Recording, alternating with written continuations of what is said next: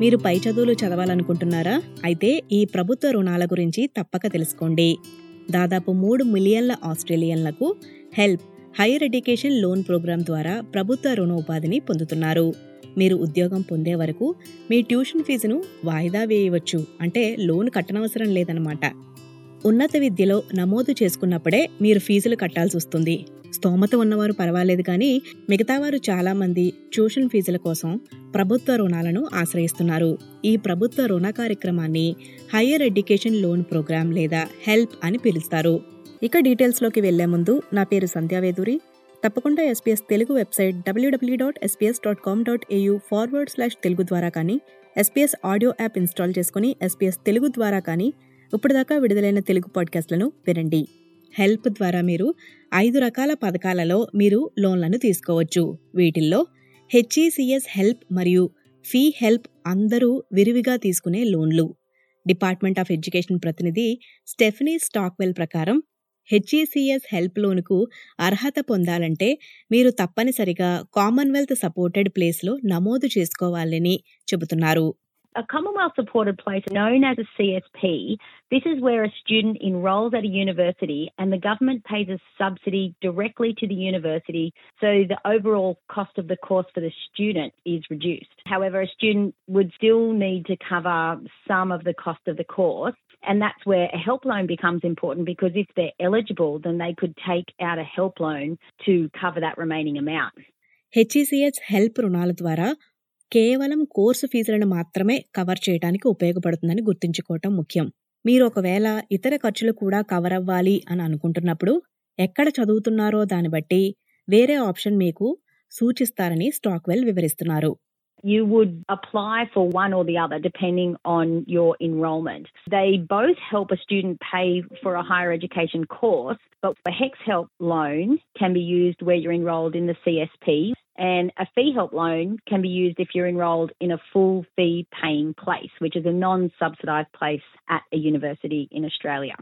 ఈ HECS help మరియు fee help యొక్క ప్రయోజనం ఏంటంటే విద్యార్థుల కోర్సు ఫీజులను ముందుగా చెల్లించాల్సిన పని లేదు అలానే ఈ పథకాలకు అందరూ అర్హులు కారు అని గమనించాలి ఈ హెల్ప్ పథకం కింద మీకు లోన్ రావాలంటే మీరు పౌరసత్వం కలిగి ఉండాలి లేదా వీసా రకాలలో రెసిడెన్సీ స్టేటస్ స్థితిపై ఆధారపడి ఉంటుందని acting chief executive University Australia Renee Hindmarsh వివరిస్తున్నారు So this includes Australian citizens with plans to study at least some of their course in Australia.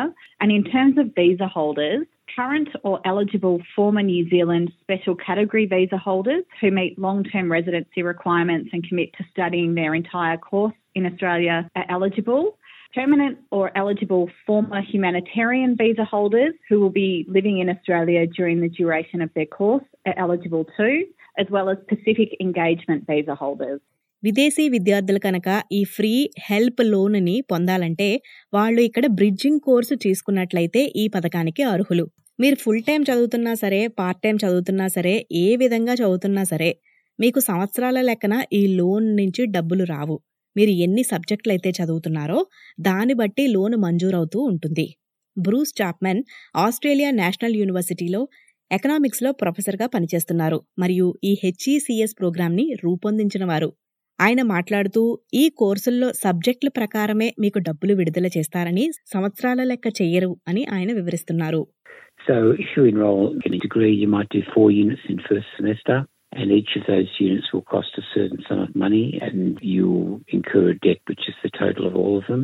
So one year, to illustrate, might cost you three thousand.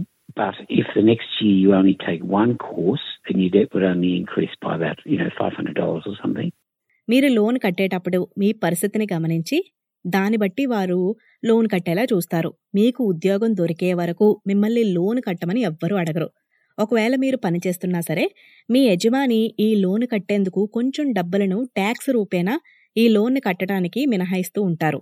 కానీ ఇది కూడా మీరు గమనించాల్సిన విషయం ఏంటంటే మీ జీతం ఒక లిమిట్ అంటే ఫలానా లిమిట్ దాటిన తర్వాతనే వారు ట్యాక్స్ని మినహాయిస్తారు అని ప్రొఫెసర్ చాప్మన్ వివరిస్తున్నారు. Currently, that level is $52,000 a year, and then you'll pay a percentage of your income to repay the debt. It starts at 1%. So, for example, if you've got a debt for $30,000, which would be not uncommon, and you don't start working in a job until five years later, nothing happens at all. When you earn $52,000, 1%, which is $520, will be taken off your debt until the debt's gone. ప్రతి ఒక్కరికి వేర్వేరు జీతాలు ఉంటాయి కనుక అనువైన సమయాల్లోనే తిరిగి కడుతూ ఉంటారు అంటే ప్రతి ఒక్కరూ వాళ్ళకు నచ్చినట్లుగా వాళ్ళ జీతంపై ఆధారపడి కట్టే విధంగా ఉంటాయి ఇది బ్యాంక్ రుణం లాంటిది కాదు అని ప్రొఫెసర్ చాప్మెన్ వివరిస్తున్నారు Bank loan, everybody has to pay a particular amount of money every month, and it's interest rate adjustments, and it's all very clear how long it takes. With HEX debt, some people will repay if they've got very high incomes in about five years, and some people won't pay until they leave the labour force. So it's very, very diverse, but the median time to repay an average kind of debt would be about 10 years.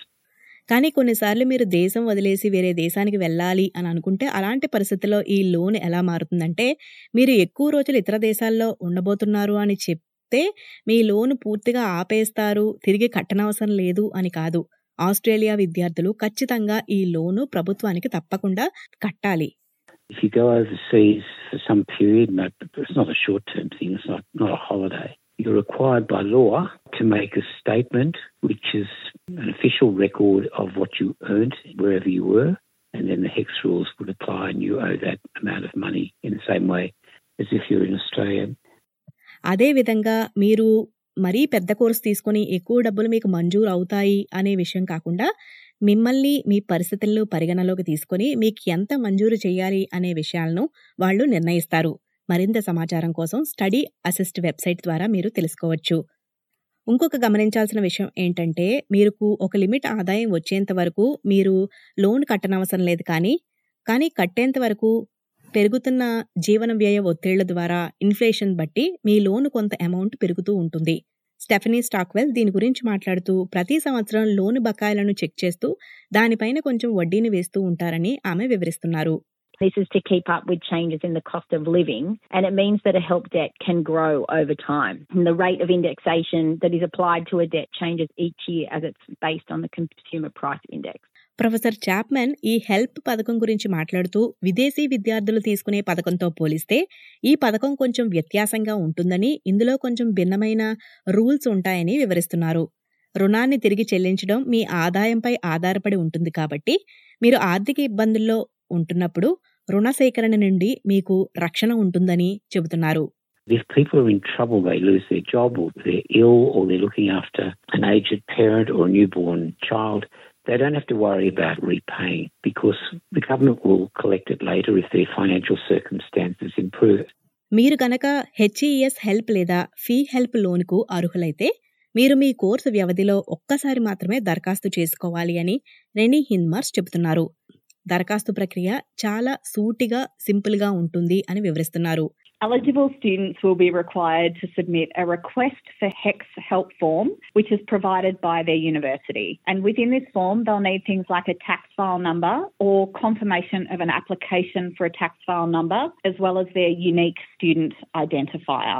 విన్నారు కదా ఒకవేళ మీరు పై చదువులు చదవాలనుకుంటే ప్రభుత్వం నుండి వచ్చే రుణాల గురించి తప్పకుండా ఆస్ట్రేలియా ఎక్స్ప్లెయిన్డ్ ఎపిసోడ్ని విని ఆస్ట్రేలియాలో మీరు తెలుసుకోవాల్సిన విషయాలను తెలుసుకోండి ఈ Australia explained episode Maram Ismail Melissa Compagnoni produce చేశారు. ఎస్పీఎస్ తెలుగులో మీకు ప్రొడ్యూస్ చేసి వినిపిస్తున్నది సంధ్యావేదూరి ఇలాంటి మంచి ఎపిసోడ్స్ కోసం ఎస్పీఎస్ తెలుగు ఫేస్బుక్ పేజీని లైక్ చేసి ఫాలో చేయండి.